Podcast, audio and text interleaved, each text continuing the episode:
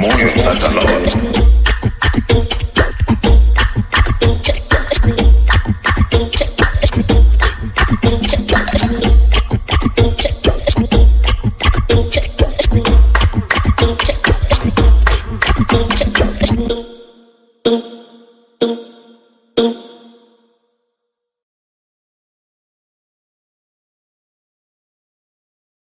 Olá, amigos e amigas do Coletivo Alvorada. Aqui é Muniche, trazendo uma ótima notícia para todas, todos e todes. Dia 13 de julho estaremos reabrindo a Tenda da Democracia como um comitê popular central na Praça 7.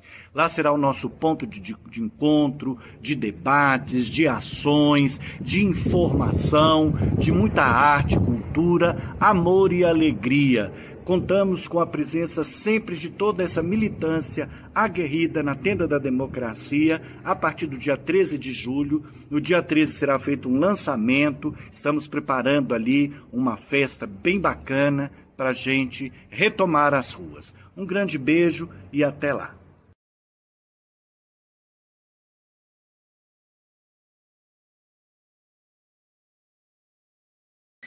Bom dia, Conexão França-Brasil e Espanha começa agora.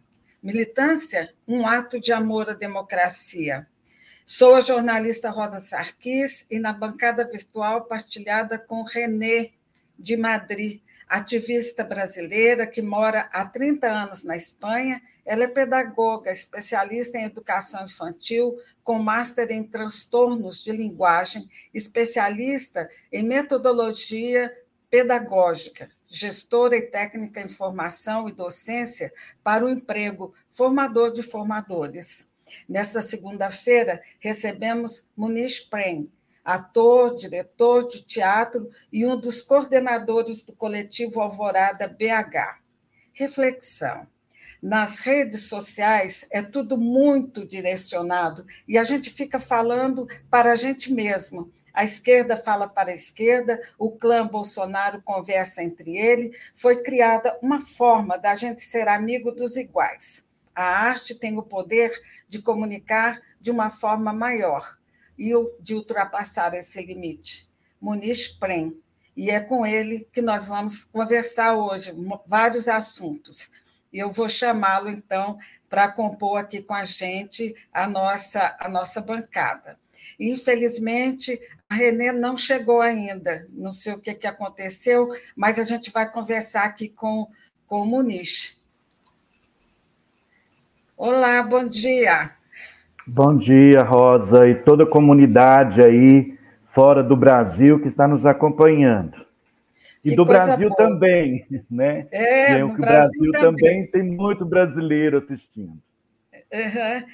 Eu atualmente estou em Brasília, viu, Muniz? Já faz um, tá. um tempinho que eu estou aqui, mas a minha, minha ligação também é muito na França, especialmente na cidade de Paris, é onde eu vivi esses últimos dois anos e pouco. Bom, primeiramente eu queria que você comentasse quem é Muniz Prem.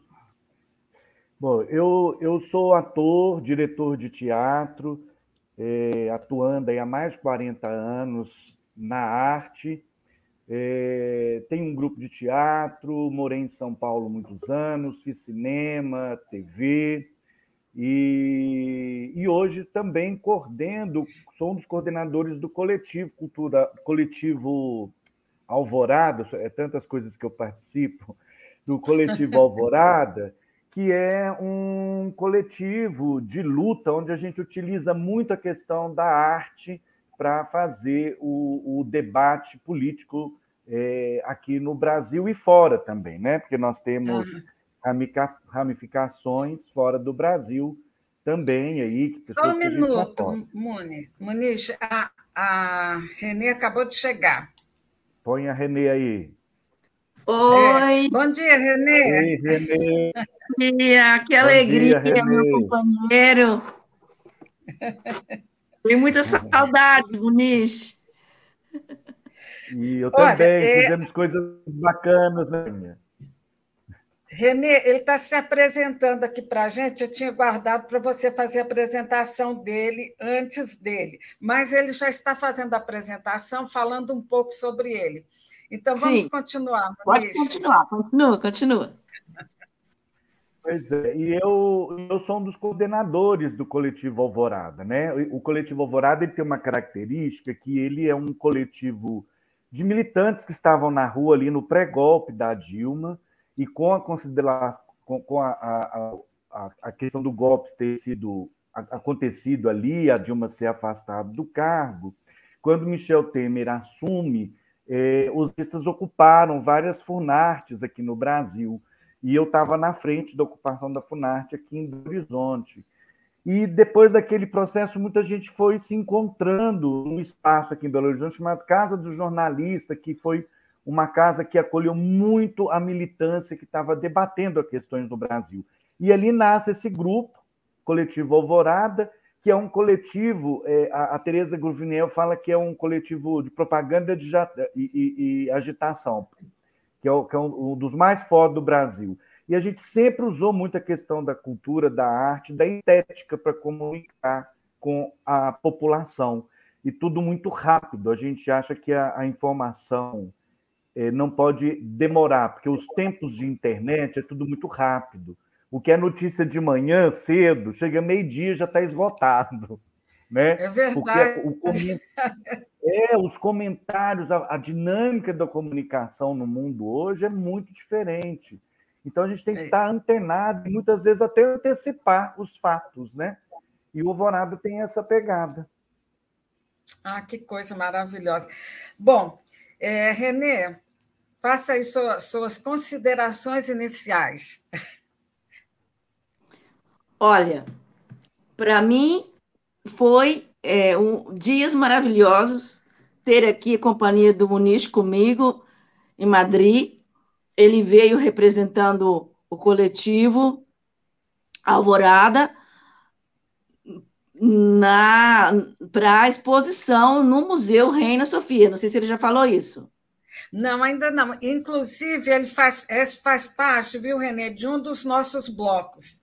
Eu queria, okay. então, começar sobre, é, é, nesse primeiro bloco, falar sobre a Lei Rouanet, e eu vou passar aqui uma vinhetinha para a gente, em seguida, falar sobre o assunto. Morreu hoje, aos 88 anos, no Rio de Janeiro, Sérgio Paulo Rouanet. O acadêmico e diplomata foi o responsável por criar a Lei Federal de Incentivo à Cultura na década de 90, que levou o nome dele e ficou conhecida como Lei Rouanet. Ele dedicou grande parte da vida à carreira pública e assumiu cargos como embaixador, secretário de consulados, secretário de cultura do país e chefe de diversos gabinetes. Desde 92, Rouanet ocupava a cadeira de número 13 da Academia Brasileira de Letras. A causa da morte e as informações sobre o velório ainda não foram divulgadas.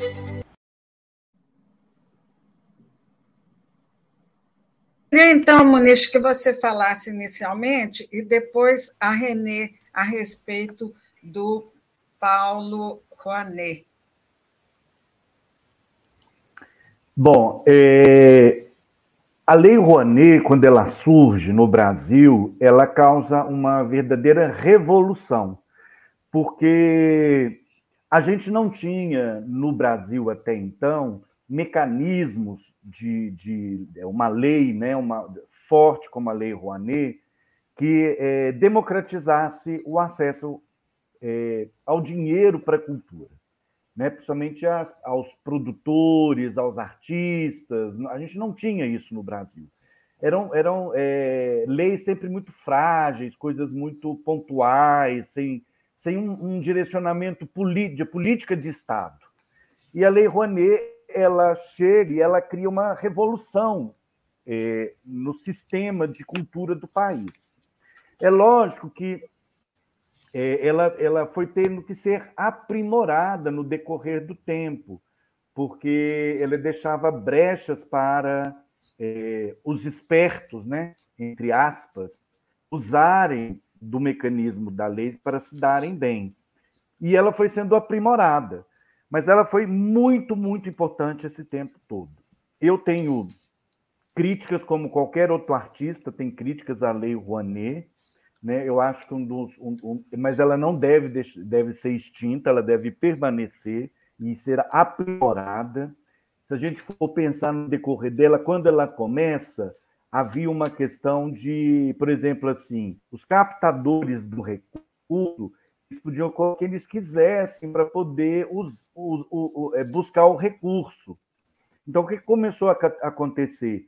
A muitos captadores 50%, 60% do valor do recurso para captar. E aí virou um, um, um bolsão de, de negócios, aonde as, as companhias, os museus, a, os fazedores da cultura começaram a ficar muito refém desses captadores que tinham lobby junto aos empresários. Aí nós conseguimos modificar isso e derrubar essa, essa questão onde eles teriam uma porcentagem de, no máximo, 10% daquilo que fosse arrecadado. Aí já melhorou. Então, teve vários, várias fases da Lei Rouanet.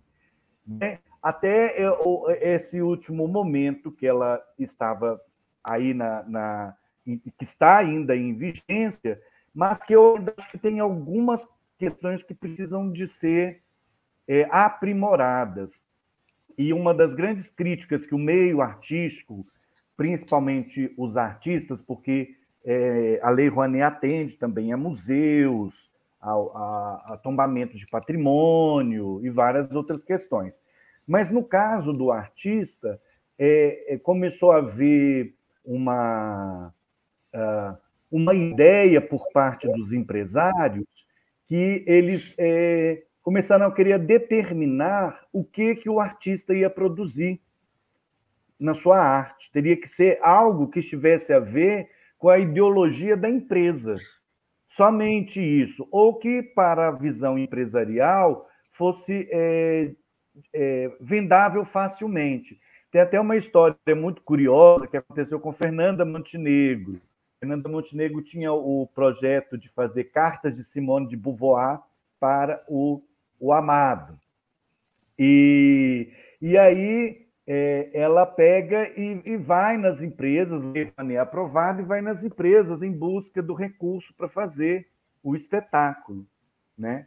Que era, a princípio, era ela e eu esqueci o nome do outro ator, que foi o Sartre. O Sartre mandando as cartas Só que aí ficou só ela. E os empresários falavam com ela: não, Fernanda, Faz uma comedinha americana leve, uma coisa assim, porque Simone de Beauvoir, ela é muito revolucionária, ela tem um pensamento Olha. muito feminista, faz uma outra coisa. E ela não conseguiu Meu captar Deus. com a lei aprovada no empresariado. Entende? Isso virou um problema para o Quem financiou Fernanda é. Montenegro para fazer o espetáculo Carta de Simone de Beauvoir foi o Sesc São Paulo porque ela não conseguiu no meio dos empresários. Então, a lei ela, ela, ela, ela se esbarra em alguns, alguns problemas, principalmente nessa coisa do, do empresário achar que ele pode interferir na obra. É como se eu virasse. Mesmo pro, porque, pro... mesmo porque, em Muniz, Muniz, mesmo porque é, os 2% na, da, da, do imposto daquela empresa, ela deixa de pagar o imposto na realidade. Sim. Então, quer dizer, ele só faz dizer: olha, eu quero X para a cultura. Quer dizer, não tem nada a ver. Quem tem que decidir na realidade é o, é o próprio governo, o Ministério da, da, Cultura, é. quando nós os tínhamos. É, é, René, você quer comentar alguma coisa? Maravilha ter o Muniz para explicar para a gente, né? Tudo isso. Pois é, a lei foi muito criticada, né? Pela, pela extrema-direita.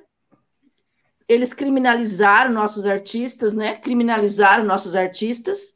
E veja bem por onde, por onde foram as coisas que eram justamente o contrário, eram os artistas bolsonarentos é que é, ganhavam dinheiro das prefeituras para fazer os seus shows. Parece que o feitiço virou contra o feiticeiro, né? Porque nós vimos nossos artistas, assim como nossas universidades, serem criminalizados, né?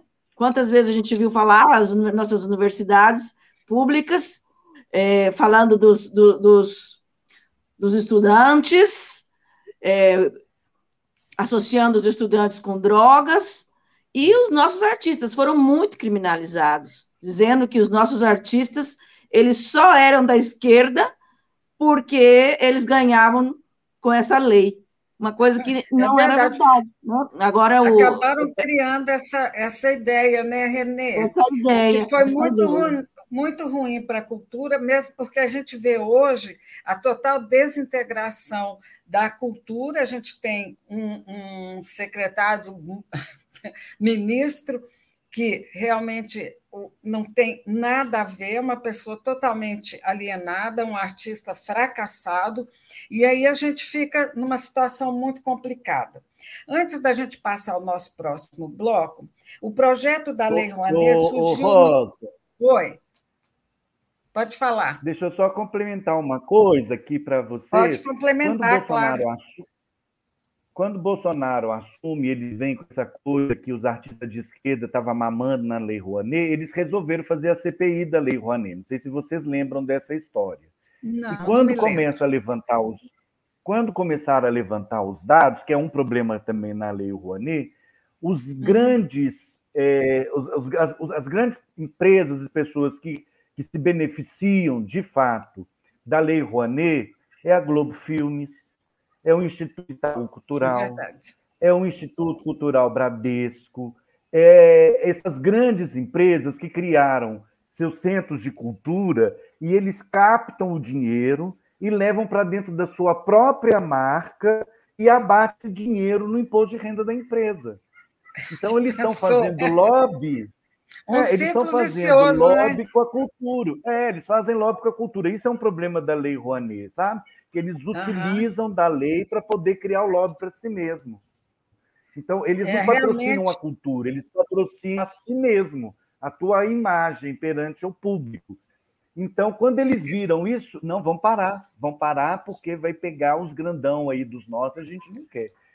E aí veio o escândalo que a, que a Renê traz dos, dos sofrência, né, desses caipiras sofrência, aí na realidade, eles que estão amando no dinheiro público brasileiro.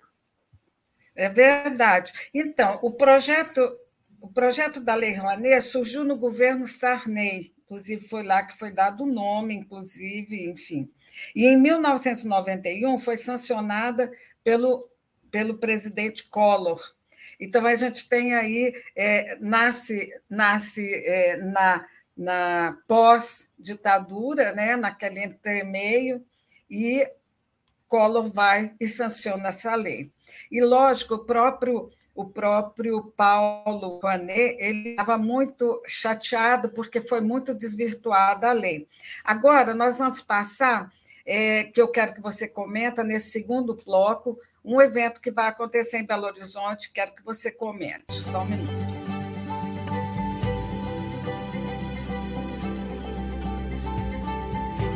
Olá, amigos e amigas do Coletivo Alvorada. Aqui é Muniche, trazendo uma ótima notícia para todas, todos e todes.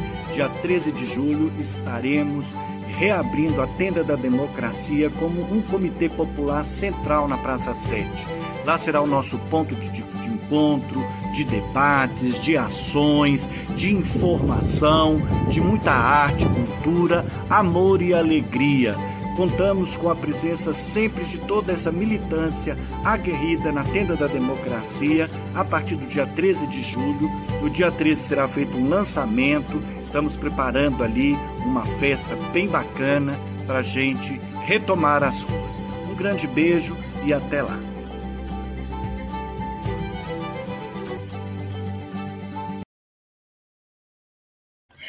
Então, Muniz, conta para a gente como é que vai ser isso, se tem um local físico ou se é só virtual. Conta para a gente aí.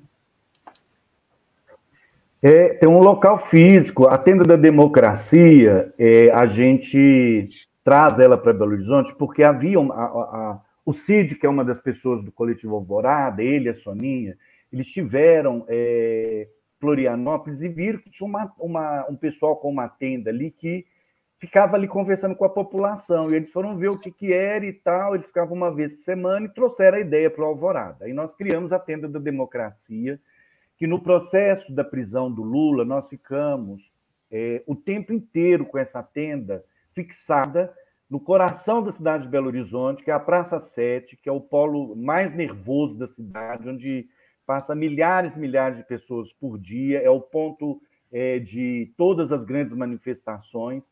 E aí a gente criou a Tenda da Democracia, que era um local de, de conversar com a população sobre o que estava acontecendo.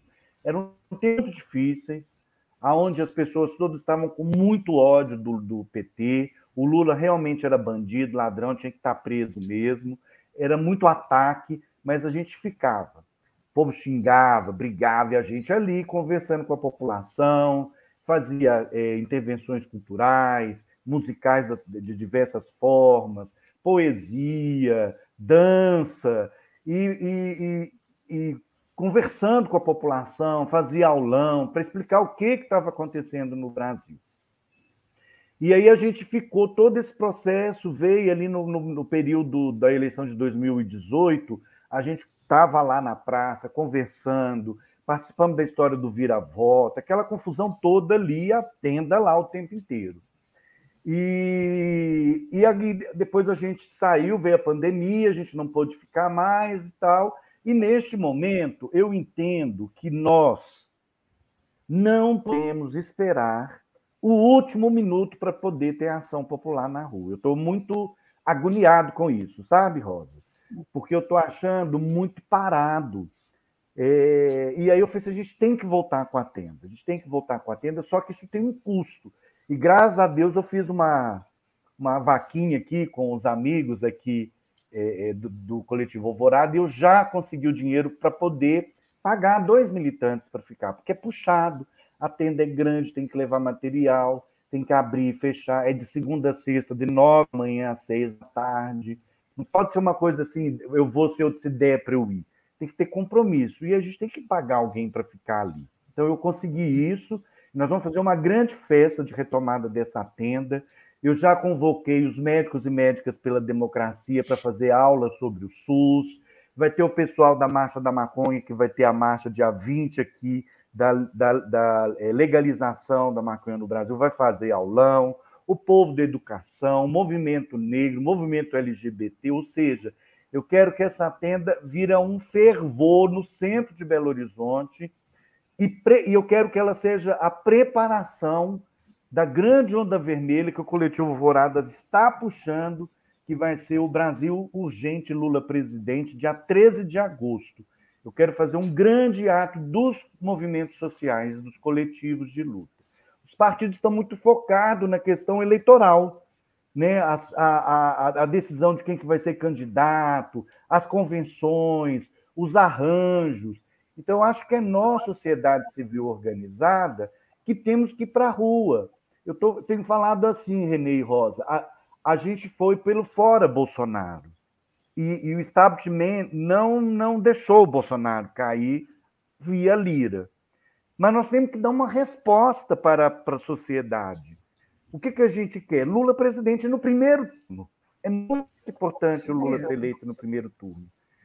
Então a gente precisa de criar esse movimento. Então o Coletivo Vorada já está criando esse movimento. Estou chamando é, a CUT, a, a, a, a, CGT, ou seja, todos as, os grupos do nosso campo para a gente criar um grande ato em Belo Horizonte, dia 13 de agosto. E depois, dia 13 de setembro, uma grande onda vermelha aqui em Belo Horizonte, que isso se esparrame pelo Brasil, porque a gente não pode ficar esperando, a gente tem que levantar a moral da tropa. Né? E, e essa é a função da tenda, um ponto de debate, um ponto de levantar as pessoas, falar assim, gente, vamos conversar, vamos debater, Vamos, vamos trazer a arte para a rua, vamos trazer a cultura, vamos trazer as pessoas, os, os militantes da periferia, para poder dialogar com a sociedade. Então, é essa a ideia da tenda, que ela também dialoga com vários comitês nas favelas que o Coletivo Alvorada tem ajudado a fundar aqui, e a gente também ajuda a criar nas vilas e favelas de Belo Horizonte. Então é essa aí a nossa, a nossa grande ação aí com a tenda da democracia. Bom, no nosso terceiro bloco é o evento que aconteceu na Espanha e logo em seguida eu já vou passar a palavra para Renê. Só um minutinho. Olá, amigos e amigas de Madrid, aqui é Muniz falando, Coletivo Alvorada de Belo Horizonte, Brasil. Eu vim aqui para essa terra participar de um grande evento no Museu Reina Sofia e trouxe também os companheiros e as companheiras, camisa do Lula, Marielle, uma faixa, para a gente fazer um encontro domingo, dia 22, na Puerta del Calá, entrada a Parque do, do Retiro. Espero todas, todos e todos vocês lá para a gente fazer uma ação muito bacana aqui em Madrid. Beijos! Imagina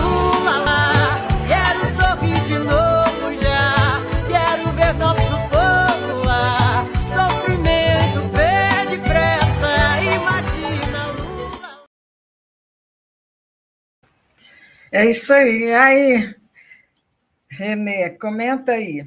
Eu sei que você foi a, a pessoa que recebeu aí esse grupo, enfim. Quero que você comece falando. Como é que surgiu essa ideia? Como é que foi tudo isso? Bom, eu conheci o Cid é, na campanha Lula Livre, ele esteve aqui, o Cid é do, do, do coletivo Alvorada, e eu comprei material dele, aquele material amarelo com letras pretas, que é característica do, do, do coletivo Alvorada. E também conhecia o João Cláudio, do, do Stop Bolsonaro, que ele esteve, a gente trabalhou, nós trabalhamos juntos no Stop Bolsonaro. É, e o Muniz eu não conhecia. Então, eles entraram em contato comigo para dizer que o Muniz vinha representando o coletivo na exposição Giro Gráfico, uma exposição do Museu Reina Sofia, que faz um apanhado de, de, de trabalho com, com ativistas então, pega o trabalho dos ativistas toda lá da América Latina e mostra esse trabalho. E o coletivo Alvorada foi premiado, está exposta ainda lá o material do coletivo Alvorada, assim como coletivos do Chile, da Argentina, de Cuba, de um monte de, de, de, de coletivos de luta, e o museu está fazendo essa exposição de, desse, desse, desse material. E é, o Muniz veio representando e eu entrei junto com ele, que eu falava que eu era a intérprete, apesar de que não precisa, porque o Muniz ele fala muito, muito tranquilo, as pessoas entendiam, além do mais, ele tem um, um vocabulário gestual, não é? Ele, ele, ele comunica muito bem, mas eu fui lá, eu sou a, a, a tradutora, e eu ia com ele, então eu participei de toda a semana, a primeira semana, que a gente ia para o museu pela manhã e voltava pela tarde. Foi uma semana de trabalho, né? A gente almoçava lá com o pessoal do museu e tudo. Chegava em casa cansados, né? Nem passeávamos, vinha direto para casa cansado. E, e, chegava em casa, meu marido já estava com a janta pronta, a gente tomava um vinho, era assim como um relax, sabe? Né? Saudade dele mesmo aqui. Eu aprendi muito com ele, ele me ensinou muito, o tempo que ele teve aqui comigo foi um tempo de aprendizagem. Depois a gente não perdeu, depois que ele terminou a, a primeira semana, né, que era trabalhos com o museu, a gente começou a é, sair para fazer atividade, a gente não parava, fazer atividade, reuniões e atividades. E ele me deixou material, inclusive ontem mesmo eu usei o material que ele me deixou para dar de presente para o prefeito aqui de Alcorcón no, no, num, num evento que teve, é, um evento de ativistas da Esquerda Unida. Ele deixou o material, falou, oh, Renê, vou deixar esse material aqui, daí você continua fazendo o que eu o que eu estou fazendo, né? Que é o que ele fez, que ele a gente fazia as visitas, ele dava de presente, né? A, a bandana com, do Lula, do coletivo Alvorada, que é bem característica. E a gente ia com a bandana também nos eventos, né? A gente participou de coisas da África, a gente participou de várias vários eventos. A gente foi, onde a gente foi, ele ia, entregava o material, tirava foto. A gente não parou. Como te disse, foi um aprendizado muito, muito, muito. Aprendi muito com ele. Nós fizemos esse ato aí, lá no Parque do Retiro. Foi muito legal, foi muito bom. Nossa, fiquei com uma boa. Pois é, Renê. A gente então vai passar para o Muniz para falar a respeito da ida à Espanha, qual a impressão que teve, qual o trabalho que foi desenvolvido. E aí nós temos oito minutos para a gente falar sobre o assunto e eu deixo a palavra para você, Muniz. É, assim, é, foi muito importante a gente ter ido a Madrid. Primeiro que eu acho assim, que é, com toda essa problemática do golpe no Brasil, tudo isso que aconteceu, a coisa mais bonita são as amizades que a gente faz nesse percurso, né? Eu conheci tanta gente incrível, tanta gente que não está focada no próprio umbigo, sabe? Que tem uma luta, uma luta pensando no social, no coletivo, na questão da comunidade. E uma dessas pessoas foi a Renê, que quando o Cid entrou em contato com ela, imediatamente ela se dispôs a me acolher na casa dela, me acolheu muitíssimo bem, batemos muito papo, rimos muito, brincamos muito e lutamos muito, né, Renê? Foi tudo muito intenso aí é, em Madrid. E essa, essa exposição em Madrid, para a gente do Coletivo Alvorada, foi muito importante. Assim, algumas pessoas vieram conversar com, comigo é, porque o coletivo alvorado tem uma característica de furar os espaços proibidos. Né? Então, por exemplo, uma das, das, cami uma das coisas da exposição que estava lá são camisas que a gente usou, é, foi na, é, na Olimpíadas. Então, não podia entrar com camisa nada escrito de protesto, nem de nada, né? proibido. E, e, nós fizemos camisas, cada camisa com uma letra, escrito fora Bolsonaro, F, O, R, A. e cada um entrou num lugar e nós compramos as cadeiras, todo mundo assim, sentou todo mundo de camiseta branca e fez a fala fora Bolsonaro. Aí, quando a câmera virava para o nosso lado, a gente levantava e o mundo inteiro estava vendo fora Bolsonaro. Então, é como como tinha essa coisa do giro gráfico, a questão da grafia na luta, eles acharam isso muito curioso, como que a gente usa é, de subterfúgios para a gente poder furar esses bloqueios. Né? Então, o Cristo Redentor é uma área de segurança nacional, a gente consegue fazer coisas, é tudo muito. São 30 segundos de ação, a gente tem uns esquemas para conseguir burlar o povo lá para ter, porque são lugares é, muito fortes. Eu fiz agora uma foto, a Petrobras é nosso no Cristo Redentor. É impressionante como o Cristo Redentor ele tem o poder de, de das pessoas quererem é, replicar aquela imagem. É muito simbólico para o Brasil. Da mesma forma, quando o Lula estava preso, que nós levamos o, o bandeirão, Lula livre, para a Catedral de Nossa Senhora Aparecida, porque na época, assim, gente, é, tem essa questão dos evangélicos, essa, esse ódio todo contra o Lula. O Lula é, é, católico, vamos fazer alguma coisa em Aparecida do Norte. A gente tem que ir para Aparecida do Norte. Só que lá era de segurança nacional. E aí a gente entrou correndo para assim, no meio dos carros com bandeirão. Quando a gente abriu, e aí veio toda a segurança. Não pode, não pode. Eu olhei para segurança. Disse, não, mas pera lá, o Lula é devoto de Nossa Senhora Aparecida, nós estamos pagando uma promessa para o Lula, o Lula está preso. Aí eles pararam, olhava assim, promessa, assim, é uma promessa, pronto. E aí eles deixaram a gente fazer. Então, essa, essa coisa dessa criatividade, de não pedir muita autorização para poder criar fatos, né? E sempre. Então, isso é uma característica do coletivo Alvorada. Eu acho que isso chamou a atenção muito desse, do, do pessoal. E o bandeirão, né? Agora eu estou com um bandeirão de 100 metros de comprimento por 20 de largura escrito Lula presidente do Brasil. Fiz a foto dele em Copacabana. E, e, e, pelo que a gente vê lá na exposição, é a primeira vez que alguém pensa na grafia vista de cima, do drone. Porque não hum. existia isso. Isso é uma coisa muito de ver que nós criamos uma linguagem a partir do drone, porque foi pensado para isso. A gente, a gente fala assim, bom, a Rede Globo está é, sendo muito contra-atacada, tanto para a direita pela esquerda. Eles não estão mandando repórter para a rua, mas eles levam um helicóptero para filmar de cima. Então a gente tem que fazer alguma coisa que eles são obrigados a nos mostrar. Os bandeirões, os bandeirões nascem assim, pensando primeiro no uhum. helicóptero e depois no drone, a imagem vista de cima. Então achei muito bom assim de ver que a gente está integrado com a linguagem mundial da América Latina, dos povos da América Latina também, né? A forma de luta. A gente não, não tem essa coisa de inventar muito a, a, a roda nas lutas, mas o Alvorada traz essa coisa do bandeirão. Teve uma outra pessoa, se não me engano, da Colômbia, que, que fazia carimbos debaixo do sapato, esculpindo os sapatos, a borracha do sapato, e vira carimbo. Então a pessoa pisa na tinta e sai carimbando. Isso também era uma coisa inusitada. Muito legal. Forma, é, na forma Muito da legal. grafia de. Foram as duas coisas diferentes, únicas, exclusivas que tinha ali. Foi o bandeirão e os sapatos. Então eu achei muito curioso, né? Muito muito bacana de estar tá vendo que nós pensamos numa coisa que não havia ainda na forma de luta. E, e foi muito bom estar tá lá. Madrid é uma cidade linda, uma cidade juve, jovem, dinâmica.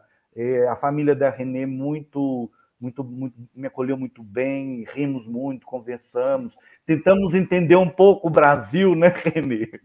Nas nossas conversas. Então foi, foi tudo muito bonito.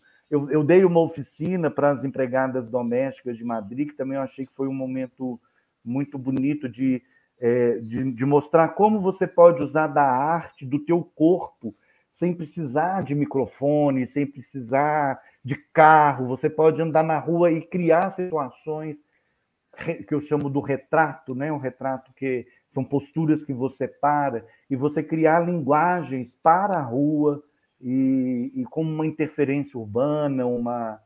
Então, acho que foi, um, foi muito produtivo e para nós do Coletivo Alvorada foi um momento de glória, né? De ter esse reconhecimento internacional. Acho que é ah, isso. Ah, que coisa boa. Aí, ah, queria, assim, para a gente finalizar, queria que comentassem o evento do dia 2 de julho, na Bahia, em que o Lula foi totalmente acolhido e todo mundo queria chegar perto. Aquela, aquele espetáculo, né? A pessoa com toda potência de um, do maior líder hoje da atualidade no mundo é, está entre o povo. E aquela imagem realmente foi muito impactante. Eu queria que a Renê comentasse em dois minutos e depois a gente vai passar para o Muniz pra, também para comentar. Essa é a imagem, é a imagem do Lula. É, a, se os brasileiros soubessem como ele é tratado aqui no exterior, aonde ele chega, ele é aclamado. É, o brasileiro comum não, não, não tem ideia de como ele é tratado aqui no exterior. E agora a gente está vendo, né? Olha, é, durante o tempo que ele estava preso, é, as, as, muitas pessoas não, não se manifestaram, né? então agora estão se manifestando, não é? E esta é a imagem, é a imagem do Lula. E daí até. Isso é só o começo, é daí para mais. É daí para mais. Essa é a minha a minha a perspectiva. Você, Muniz? Dia 2 de outubro é o dia da verdadeira independência do Brasil, né? Os baianos clamam por isso, porque foi dali que foi expulso os últimos portugueses, né? E botar tudo para correr. E é muito simbólico tudo que aconteceu em Salvador, porque o povo brasileiro clama pela independência do Brasil. Nós não queremos ser puxadinho dos Estados Unidos. Nós não queremos um país submisso a nenhum outro povo, nenhum outro país, nem, nem Estados Unidos, nem China, nem Rússia, nem ninguém. Nós somos um povo forte, criativo, produtivo, trabalhador, um país rico e que a única coisa que a gente clama é pela independência de fato do Brasil, o Brasil ser um país soberano. E é uma mensagem importante para a elite brasileira que odeia esse país, que não tem um projeto para esse país, que na sua grande maioria mora fora e que fica é, é, dando esses golpes, vira e mexe no Brasil nesse, nessa atitude entreguista. Então, também é uma, uma mensagem aí do povo brasileiro à nossa elite atrasada, entreguista, que não tem projeto para o povo brasileiro, porque não tem amor a essa pátria.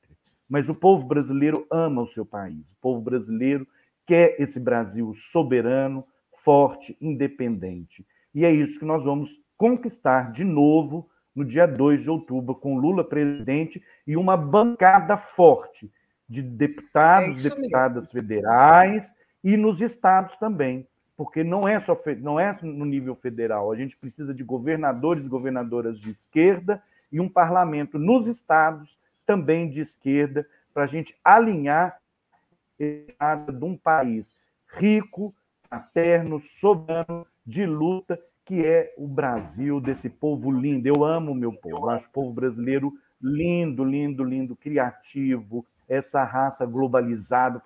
Esse povo aí da, da Europa, vamos globalizar. O Brasil é globalizado desde quando nasceu, né?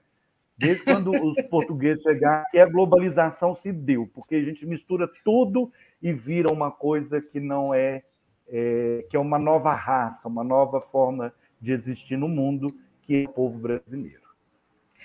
Pois é. Olha, é, eu quero te agradecer esse grande assim, prazer que a gente teve em te ouvir e saber dessa energia. Que num outro, num outro bom dia eu quero saber de onde vem essa energia. Vamos deixar aí no ar. Quero agradecer a Renê, sempre trazendo pessoas extraordinárias para falar aqui. Na, na primeira segunda-feira do mês é da Espanha e com a nossa querida Renê. Quero agradecer a todos que nos acompanham, que vão nos acompanhar, e um obrigado especial por esse dia maravilhoso, esse início de mês, trazendo você, viu, Muniche? E vamos ver, eu estou em Brasília atualmente, quando vier a Brasília, com certeza a gente vai se encontrar. Tá bom? Muito obrigada a todos. Tá. Tchau. Obrigado, gente. Bom dia. Tchau.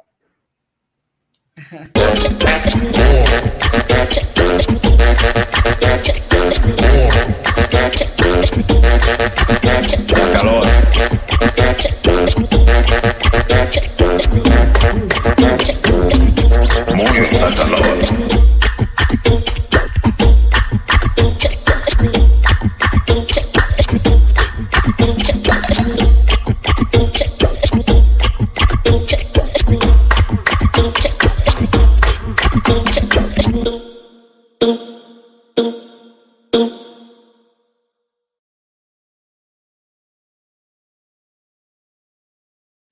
Olá, amigos e amigas do Coletivo Alvorada. Aqui é Muniche, trazendo uma ótima notícia para todas, todos e todes. Dia 13 de julho estaremos reabrindo a Tenda da Democracia como um comitê popular central na Praça 7. Lá será o nosso ponto de, de, de encontro, de debates, de ações, de informação, de muita arte, cultura, amor e alegria Contamos com a presença sempre de toda essa militância aguerrida na tenda da democracia a partir do dia 13 de julho. No dia 13 será feito um lançamento, estamos preparando ali uma festa bem bacana para a gente retomar as ruas. Um grande beijo e até lá.